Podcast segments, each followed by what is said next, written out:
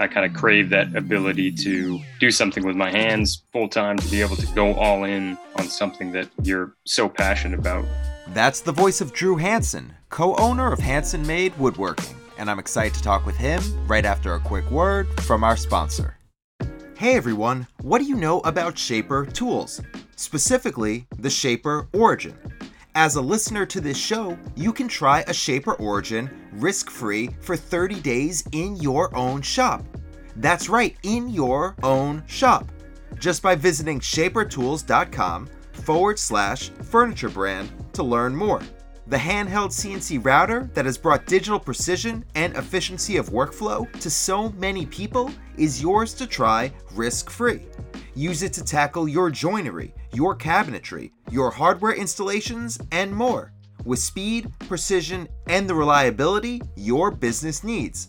If you want to learn more or to give it a risk free 30 day try, just visit shapertools.com forward slash furniture brand or check the link in the show notes. And now, on with the episode. Hello and welcome to Building a Furniture Brand with Ethan Abramson, the show that talks about the business behind the furniture business. On this episode, I sit down with Drew Hanson, co owner of the Lillington, North Carolina furniture company Hanson Made Woodworking. This show is dedicated to talking with people about building their furniture brand. It's no secret, it's in the title. And for anyone who has ever tried to build a business, they know that the start of it is an incredibly important part of that process. Drew and his co owner Valen are in the midst of that process. Although they've been running their business for years, they still feel like they need to put in more time, sculpting what it will look like before going full time. Follow along as we talk about scheduling two full time jobs, building a portfolio by turning down projects, the benefits of working with a partner, and much more. Let's jump right into the episode and hear about Drew's journey in his own words. I've always been someone that's interested in creating, you know, basically as far back as I can remember growing up. A lot of my favorite times was uh, being alongside my dad when he was building on our house. We grew up in a really old house, so he was always fixing something or building an addition. And, you know, I always enjoyed being around him while he was doing it. You know, the smell of, uh, fresh lumber and construction happening. Uh, it's always been a fond memory. Um, and then around middle school time, our school uh, still had a shop class at that time. And uh, that's really, I, I, think, when I fell in love with it, kind of more of a formalized construction process there, getting to actually build furniture um, and really my uh, shop teacher back then became a mentor really in a lot of ways. Uh, he allowed me to spend extra time in the shop class throughout the whole year where typically your, your projects ran about one quarter and then you rotated out to one of the other um, you know, specialty classes throughout the year. But I was able to stay on for the entire year and continue my project for that whole year and really spend a lot of time with him one on one and, you know, get that mentorship. Um, I remember being sick at one point and not being able to go to school and uh, laying in bed sketching out the, the piece of furniture that I was building. And I, I think my mother knew at that point that uh, it was more than just a, a, typical kid's interest in it, that I was, you know, had a, a bit of a passion for it. So um, always enjoyed those opportunities, being able to do that. Um, and then it really kind of went on hold for a bit. I, I went into the army out of college so I did that for about 10 years and didn't really touch tools very much. Um, still always had the interest in it, but uh, just not really the opportunity. Traveled a lot, uh, a few deployments, that type of thing. It wasn't until, again, as I was getting out of the Army, uh, right at my 10 year mark, um, I'd gotten married. We had our first kid, and I knew, you know, I wanted to change gears. I wanted to be home more for the family. Um, and really, that off ramping out of the military gave me a fair amount of free time for that last six months or so. And I found myself diving back into the my garage shop at the time. And um, it's kind of funny, started this little line of chairs. Uh, you've probably seen them Kentucky stick chairs uh, that fold up. You know, it's just a lot of slat work, cutting two by fours, um, and typical to most beginners. I put it on face Facebook for way too cheap, um, and it kind of blew up. Like I had probably a hundred people order them because I, I, was selling them for like forty dollars for a set, and uh, I later looked online and saw they they sell for like 150 bucks or something like that. So way underpriced them, um, and there was no surprise that people were wanting to buy them for just about the cost of making them. So it was a good lesson early on in business about pricing and that type of thing, and and um, you know finding that balance to keep it enjoyable and not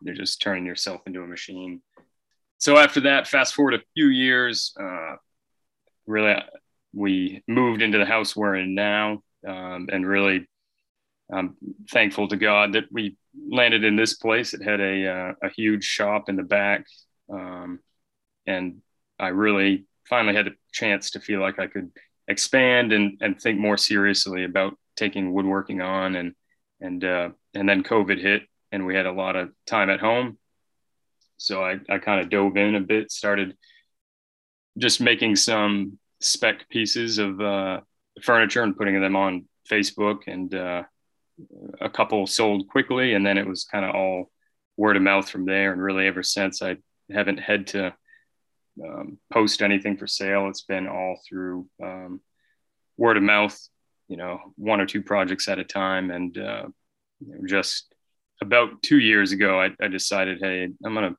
you know take this one step further i'm going to actually build a, a name for the company and kind of start investing a little more seriously and uh, in building it to a to a company you know so at some point down the road it's got the legs under it so that i can choose to take it full time if desired i don't want this to be a surprise to anybody but you said right at the end there you're setting it up to take it full time you're not full time right now. You're working towards that. You have a plan in place to going full time.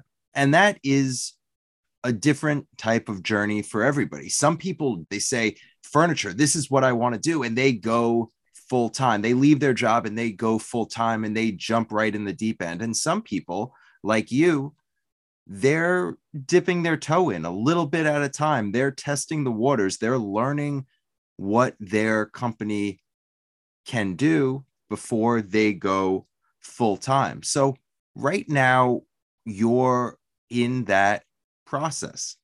Talk us through how you're feeling about your company, where it is now, and where you need to take it so you feel comfortable going full time. Currently, you know, I I feel like I'm sitting right on the edge of a lot of opportunity. I feel like time is the biggest factor that kind of holds me back right now. It's a limiting factor in terms of um, how many projects I can get out at a time, and also, you know, how many you can pursue. And I took the time to build a website uh, and get that up and running, but really haven't promoted it because I know that I'm not prepared as a company to take you know a severe influx of demand. So right where I'm sitting now is um, is about steady state for me. Uh, however, you know some of the what I look at is mitigating risk um, and increasing the the odds of um, success with the business. You know, as a a father and you know a husband with four kids, I I take that kind of that role really um, seriously and want to make sure that you know I don't drag the family through my dreams, you know, just chasing them. So I, I take seriously the idea of kind of building the right foundation blocks for this, getting things in place. And, uh, you know, as I kind of jokingly tell my wife sometime that uh, I have a two year plan to go full time. You know, it's, it's far enough out where she doesn't have to worry yet, but also, you know, I, I hold that with, with my hands, you know, open, knowing that, you know, God can direct my path wherever and uh, whenever he chooses. But I do start looking at two year as a mark, um, really for a few reasons uh, to continue to to build the brand and some of the legitimacy behind that. And uh, with a brand, a big piece is you know of course the social media, trying to continue to uh, be diligent and uh, consistent with that, putting out content and uh, letting people see the process uh, so they know the work that goes into each piece. And then also continuing to build like the word of mouth network to let that grow uh, in a local capacity as well. So kind of attacking it from both sides, getting the more broad exposure online, but also a, a good, solid local word of mouth contingency that you can kind of rely on. And then during that that phase as well, continuing to improve the skill set. There's of course so much to learn, so many techniques to to learn, so much efficiency to be gained. You know, I want to continue that over the next couple years. Um, another piece is is building some of the infrastructure to the business so that you know when I decide to take that leap, many of the building blocks are in place. Part of that's tools and equipment, getting everything up to the the standards that I want to be able to produce consistent work and efficient work, and then also some of the more virtual systems such as uh, the website and uh, you know accounting software that type of thing just to make your process more professional more reliable in terms of how you track your business how you produce your invoices and your estimates and that type of stuff just to to have those systems in place. So i'm not trying to figure that out while i decide to go live and then finally you know is really building that safety net as i touched on before kind of mitigate risk by you know having a a cushion to be able to depend on to some degree to be able to to weather the storm and the ups and downs and continue to provide that um, security for the family. Building the right foundation for your company is incredibly important and you can go about it different ways. And the way you're going about it is slow and methodical, but it's checking off all the boxes and it's making sure that you feel comfortable as a business owner and as a person to be able to make that jump because it's it's hard. There is no safety net when you are out on your own. You touched on the idea of you don't want to get too much work because too much work would overwhelm you and it seems from the outside looking in that too much work would be great that would be your meter of success and that would be when you said I can go full time now because I have too much work. But for you, it would be a bad thing because you wouldn't be able to take it all on and your company would stress under that much weight at this point. So when you're in this middle ground of trying to build your company, but also turn away work, what does that look like, not only in your mind, but also on paper when you're dealing with clients? How do you decide which projects to take that are going to build your company in the right way and which projects to leave on the table because you don't think that they're right for the type of growth you're looking for?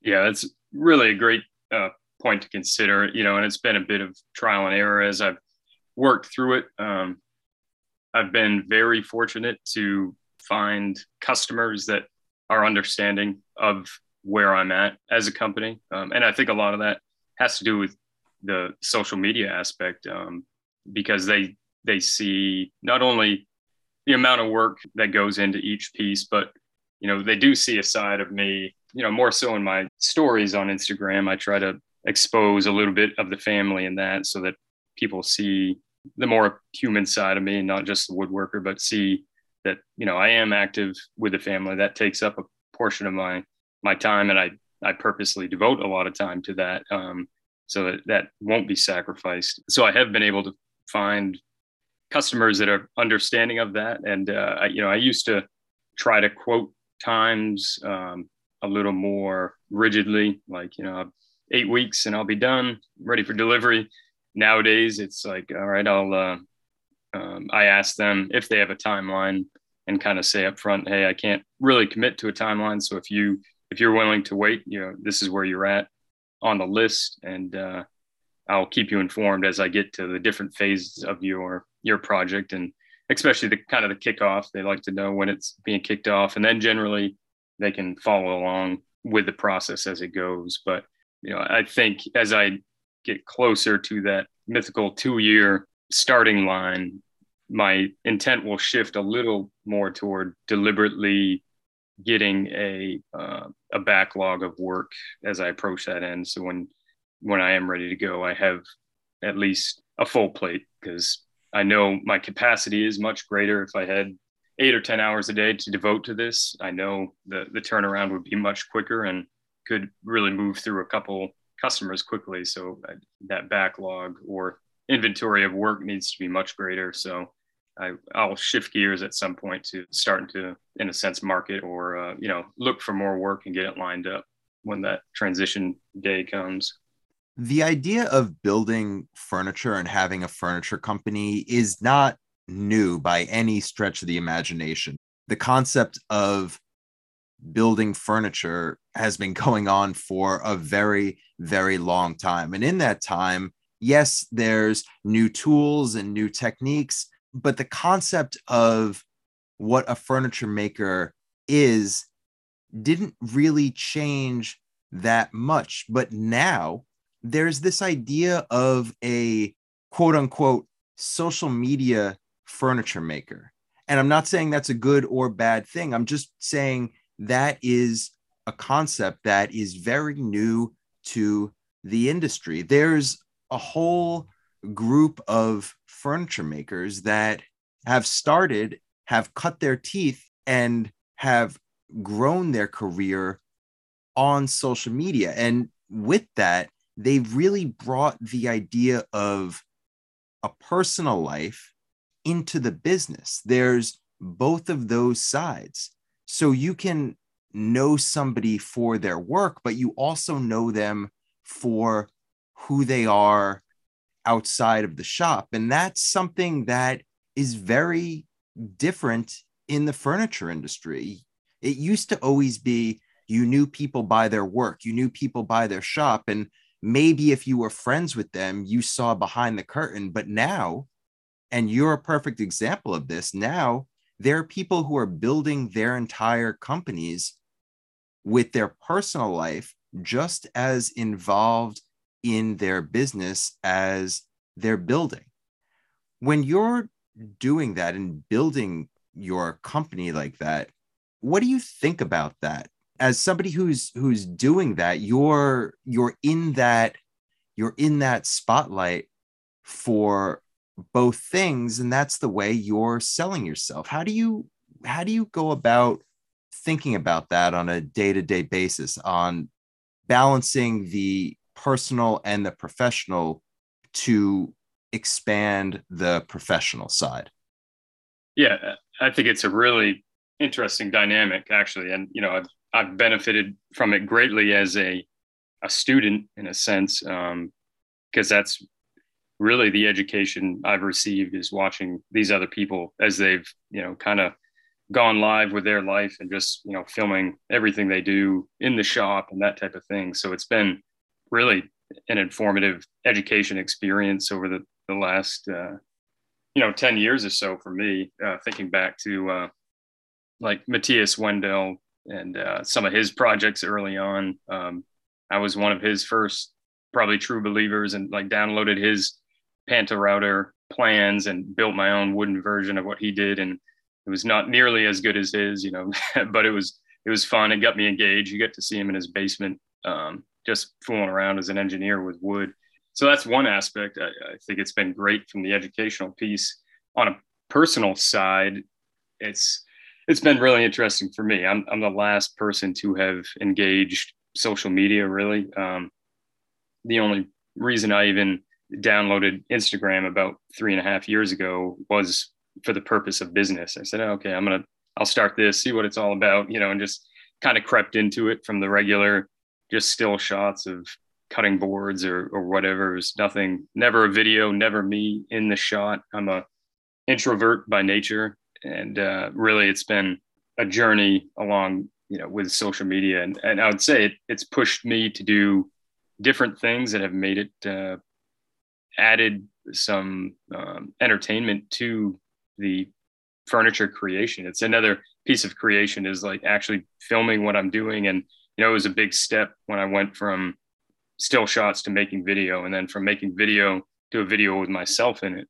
and that you know now it's typically I'll always be in the shot, but you know two years ago that was not something I had an interest in. So it it grows you in that perspective. It also artistically makes you start to think about that side of the house as well, like lighting and angles and all that type of stuff. And I, you know, I kind of say that jokingly because every shot I see my messy, dirty shop in the background. Nothing's well kept. Nothing's really well lit. So you're always like, okay, that's another area for improvement.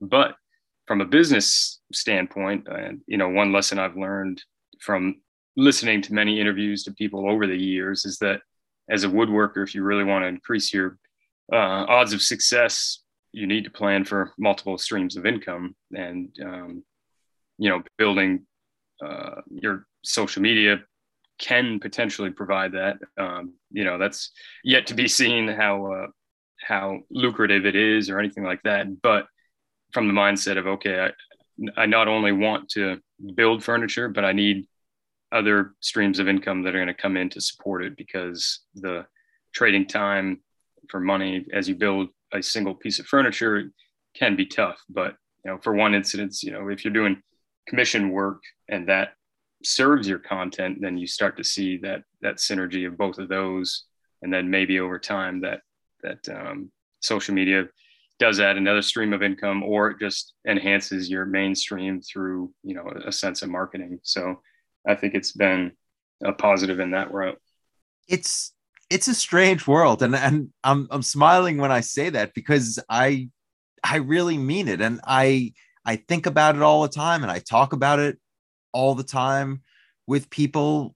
And I want to be clear there's no negative connotation to this. It's a way that people run their business. Everybody can run their business differently. So, negative or positive, we're just looking at this through a lens of a different way to run a furniture company. But it used to be that you were selling your work and you were selling your name on a finished piece of furniture.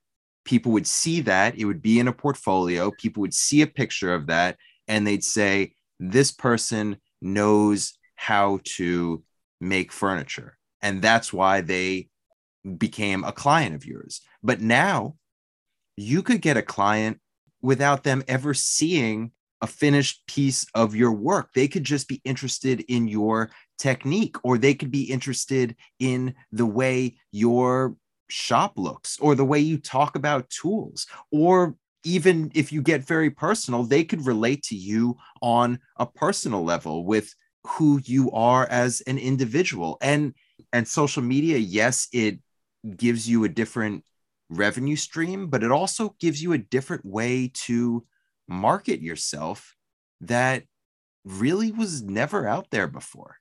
Absolutely agree with that. You know, thinking of the the shop I'm in, you know, just some random road in Lillington, North Carolina, you know, there's no way, no um, equal way to like get that exposure from here. That would have taken years to kind of build up, you know, from your shop and start selling local and then hope that takes off. And then you know start expanding to some of the bigger cities that type of thing you know whereas social media you know instantly or you know it's not instantly it does take time but uh you know the breadth of that reach is much wider let's go back to your actual furniture business and the way you structure your day I know that there's a lot of people listening who are in the same exact situation as you. They want to go full time, but they also have a full time job.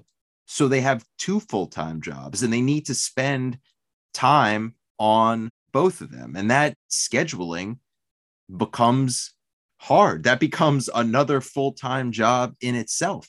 Let's talk about how you figure out your scheduling between your full time job, your full time furniture company job, and also your family and your personal life. You really have to be adaptive, I think, for me in in our family's kind of phase of life. We still have young kids, uh, and with that, their kind of schedules change from month to month on when they are waking up in the morning or when they go to bed.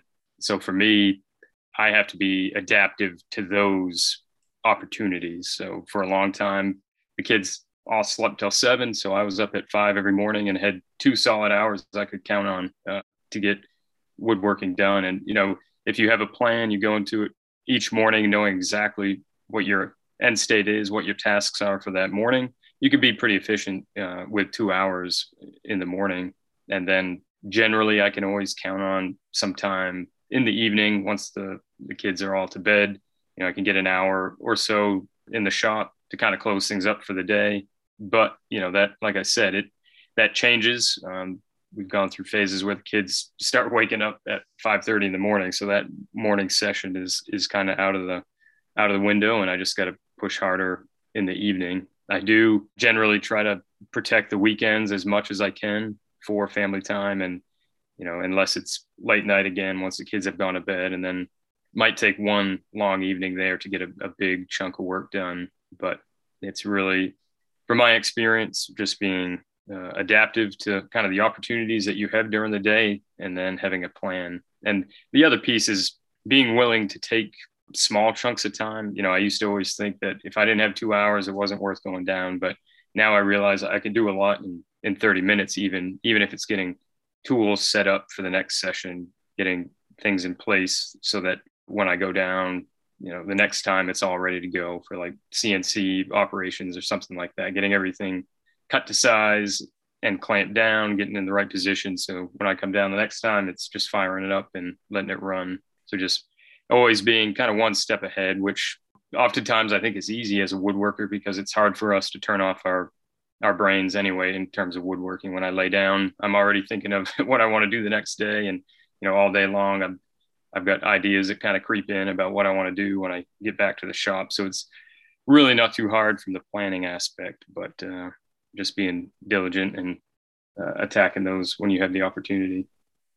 There's definitely the the physical side of building furniture, and there's no getting around that. That for the type of furniture you're building, you actually physically need to be in the shop to do a lot of the work. But there's also that side of the mental organization and the actual workflow organization that you don't need to be in the shop for the client emails the figuring out designs the figuring out scheduling of picking up lumber delivery of finished pieces and things along those lines so the physical side is one thing but how do you structure your day on the mental side when you're not in the shop so when you do go into the shop, you're ready.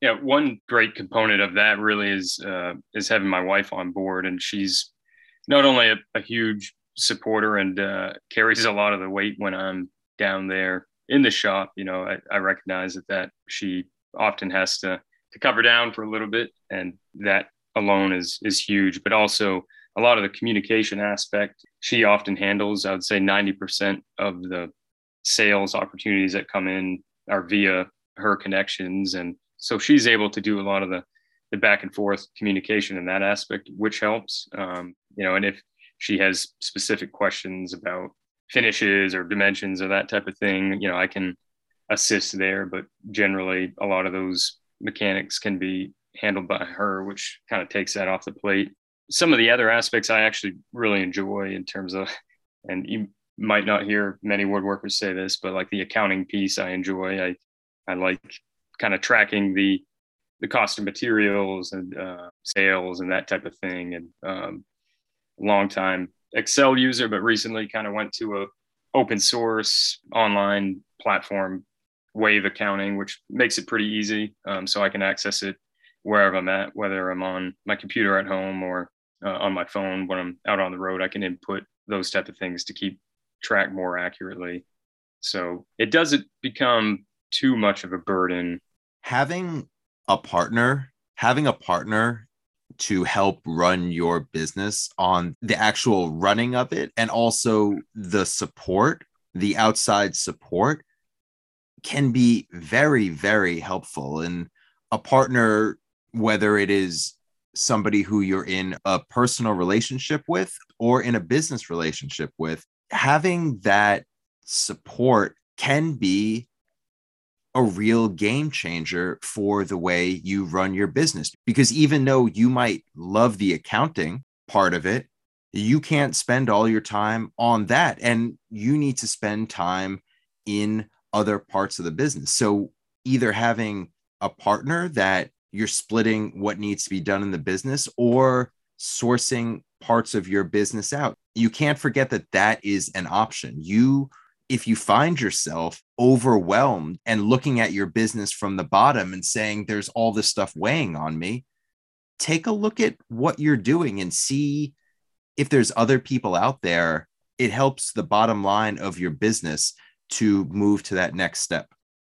Yeah, I, it's truly priceless. You know, coming back to my my wife and another aspect that's really critical is quality control. You know, and she's she does have an eye for that. She knows, you know, if you've missed a spot sanding or you know edges are sharp or that type of thing. And the other aspect is just having somebody to bounce ideas off and for me specifically, that's kind of design and dimensions. Um, you know, I can think about sizes and that type of thing in my head and kind of go down rabbit holes or, you know, think I, I got it all figured out, but having somebody to, to bounce that off of and realize, no, that, that table is going to be way too big or, you know, that doesn't make sense, those dimensions. And my inclination is always to make things too big. So I, I like to have somebody to run that by and say, oh no, like not everybody's giants. We got to make things that actually fit people. So it's truly an asset. And like you said, and not only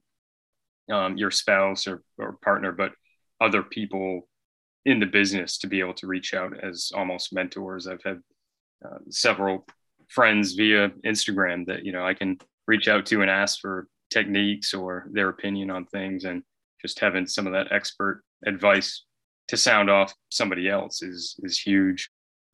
You mentioned that you like the accounting part. You like understanding where all the money's fitting in your business. And you laughed a little bit about that. And I get it because furniture makers are not historically very into the numbers side. They like to build, they have that creative part of their brain going that doesn't always interact with the the money side with the accounting side of the business and i get that but you have to remember that if you're running a furniture business that it's both furniture and business. So maybe you don't love that side of your business and maybe you send that out to somebody else but you have to remember that it's not furniture making it's a furniture business. So you need to have an idea of that part of the business. You need to know if you're making money. You need to know if you're losing money these are very important things when you're running a business. Yeah, and it, it becomes, you know, for me, in some ways, a game of like optimization. You're trying to optimize, in a sense, to provide a, a competitive price point to your your clients. Um, you know, I like that aspect of trying to um, decrease the price as much as possible. You know, with still uh, producing a quality product, but you know, getting more, maybe reducing the the cost of goods going into it because you're more efficient with the way you've made um, your cuts on each board, and you're not just wasting wood on the ends if that you know could have been used in a different different arrangement to get more pieces out of it, that type of thing. And I just enjoy that aspect. And you know, the other piece of it, it it really informs the kind of the market you go after as well if you're pretty confident in the numbers you need to make your business work, then you know also the the kind of clientele that you have to pursue, and then some of the uh, the clients that just wouldn't be interested in in uh, or interested in your price point. Your two year plan, your magical two year plan that you see on the horizon that you are reaching for. I I know that it it when you get there, it's going to be because you feel good about where your business is. You feel like you have a solid business plan. You feel like you have enough clients. But bottom line, it's probably going to come down to money, the amount of money that you've made and the amount of money that you can see yourself making going full time in this business, the amount of money that you think you can make sustainably to support your family. And and yes, furniture making is a creative endeavor, but a furniture business is again about business. It's about making money and staying in business. So the money aspect is a big part of the furniture industry. When you started your first major success, your breakthrough success, where you were getting hundreds of orders from, was something that you were really underpricing. You were you were just getting by on selling the pieces for your material costs. And that's not a way to run a sustainable business. Obviously, you learn from your mistakes and you've changed the way you're thinking. And as somebody who studies this and who understands this with their own company and other companies, how have you changed your pricing from from that way you were doing it in the beginning to the way you're doing it now on the road to a sustainable business? Yeah, uh, I'd say I was probably taking about five dollars profit on each chair, so it wasn't zero, but uh, certainly not quite the point uh, to jump out on. Um, that is, you know, it, it, very similar to a lot of stories I think I've, I've heard. It's that is a for me has been um, a journey of kind of steadily pushing out your comfort zone in terms of pricing. You know, you always want to make it affordable for the person and, you know, kind of not put them out. At least that's kind of what my thought in my head has always been. So it's, it's led me to those jobs that, you know, I'm, I'm barely taking a profit. And really, if you factored in the labor, then you're, you're taking a loss. However, knowing the end state of building a business off of this, I've deliberately begun to increase those prices to to account. Still, I wouldn't say you know it doesn't account for hourly rate of labor. I'm I'm putting in a, a ton of labor, but also some of that is uh, you know it's not the most it's not as efficient as it would be if I was doing it eight hours a day. So I know that price would be a little different there as well. But uh, it's more of just a, a matter of continuously, deliberately accounting for the costs and trying to move prices toward an hourly rate that I would see sustainable in the long run and not doing it overnight. If I kept them at low prices and then two years from now I make this this huge jump in pricing, then you you might cut off a lot of your word of mouth following you've had. So you got to build it over time and continue to get those prices to the to the right market price, a, a fair price, but one that would sustain the business. So it hasn't been easy, but again, my wife is also a, a good uh, supporter there of running a price buyer and saying, "Ah, oh, you sure you really want to do it? You know, for that cheap because you're going to be putting in a lot of time." And I always oversimplify. You know, like oh, it's just going to be 10 hours or something. It ends up being 20. So it, it's good to have that second opinion have the end state in mind of adjusting those prices to to something that we could live off eventually. I think the idea of over time, doing things over time, running your business over time, building your business over time is really the key for what you're doing. And you're deliberately doing it in that way so you can continue to test the market. If you were doing this full time, if you woke up tomorrow and this was your only source of income, then I'm sure the pricing structure and the way you're pricing projects with clients would not be a great business plan. Maybe you could get by, but you wouldn't really be pushing your company to where it needs to be. But because you're doing this over time, you're figuring it out as you go, you can take a little bit less than you would because you're building a portfolio. You're building a name for yourself. You're building a roster of clients. So when you do go full time you have that all behind you. I really like the point that you made that even though you are doing this over time you still have to keep stepping up your pricing as you go because if you did stay at that we'll just say at that break even or $5 profit, I apologize, $5 profit share that you were doing, and you stayed there till you decided to go full time, and then you jumped it up a tremendous percent, then all that work that you put in would have been for nothing because all those clients would say, I don't understand why you so much more expensive. You're not the same company that I had trusted for all these years. So adding that little bit every single time and figuring out where the market is. So when you go full time, you've built in a client base that understands what your pricing is and then is okay with that is a great way to do it if that's how you're structuring your business like you are doing.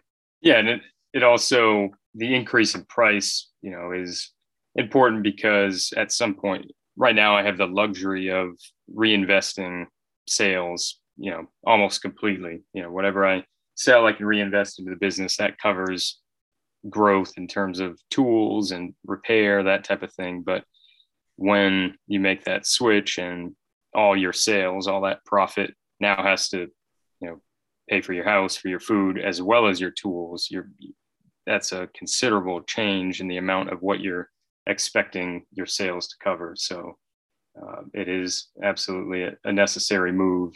Because right now that's extra money, and it's easy to think this is extra money. I don't have to run it as a business as long as some money comes in I'm fine with that. But you have to always remember if you do want to go full time, that it's not extra money, that extra money becomes all your money. Yeah, exactly.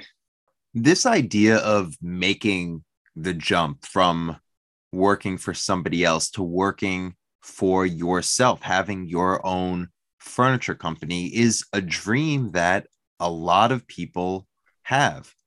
They're either in the process of thinking about it or actually moving in that direction. They're like you and they have a plan and it could look totally different, but it is a plan to go full time.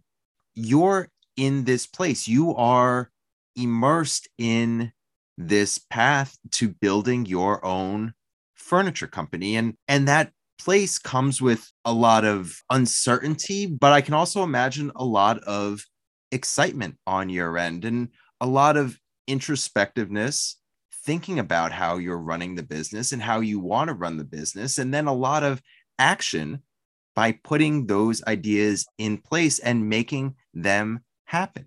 For people who are in similar shoes to you, where they're looking to start their own company, or they're in the process of starting their company, or they've actually started their company, but they they don't feel like they're getting as much out of it as they should from your experience so far in the industry what's some advice that you could share with people listening that they could take to heart in their own business one is um, understanding time um, knowing that it's okay to to take some time to build it and that you're going to have the pull to jump you know like i feel like sometimes i'm gotta kind of rein myself back. Like I'm, I'm so eager to start it. Uh, however, I know that, you know, there's no real loss in waiting a little bit longer to get things in place right. So kind of don't be afraid to take time. Uh, don't take forever. If, you really want to do it,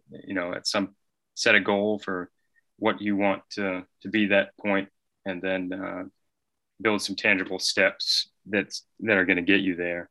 And then also kind of define that lifestyle that you want or expect to have when you go full time and and know some of the trade-offs again that it's going to take and to be real with those visions because I know it would be probably faulty to think that every day is going to be you know this joyous day in the shop you know where you're just sipping coffee in the morning and then taking your time and you know enjoying every aspect of it i know there's pressures with anything uh, especially when that becomes your your sole source of income but weigh those with the advantages of what you're seeking out of it. You know, I I kind of crave that ability to really do something with my hands full time to be able to create and uh, to kind of go all in on something that you're so passionate about. But for me, it's also a piece of it's not just the business, it's the lifestyle that I am seeking out of it, an opportunity to be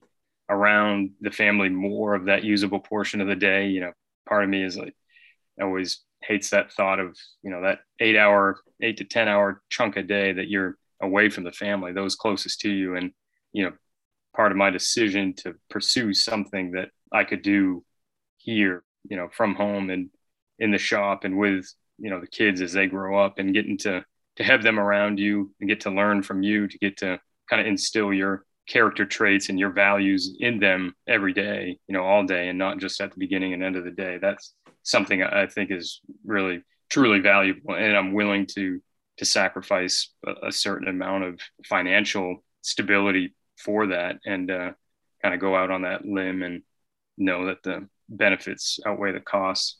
You are working towards something and and working towards something like you're doing with all your heart and i'm excited for you and i i wish you all the success that i know is coming your way as you continue to grow your business so i want to thank you for sitting down and talking with me and sharing your story up to now with everybody listening because where you are right now is where so many other people are and hearing your story I'm sure is going to help a lot of people who are in a similar situation. So thank you very much for your time, for sharing your knowledge, and keep doing what you're doing.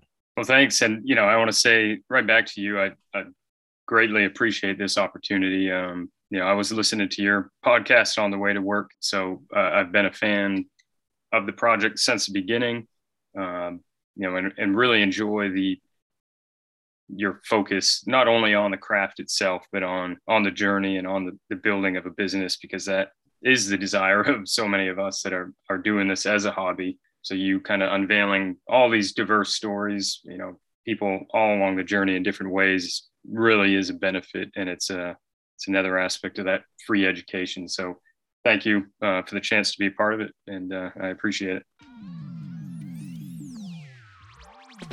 Thanks so much for listening to Building a Furniture Brand with Ethan Abramson. If you liked what you heard, you can subscribe to this podcast anywhere you like to listen. To learn more about the show, you can visit buildingafurniturebrand.com. And feel free to reach out anytime to say hey, ask a question, or suggest a guest for future episodes. Our email is hello at buildingafurniturebrand.com. You can follow along with me on Instagram at The Build with Ethan, and I can't wait to bring you the next episode. This show is produced and edited by me, Ethan Abramson. Hope you enjoyed, and thanks so much for listening. The Building a Furniture Brand with Ethan Abramson podcast is proudly part of the Woodpreneur Network, the media network and community for wood entrepreneurs. Check out woodpreneurlife.com for more information.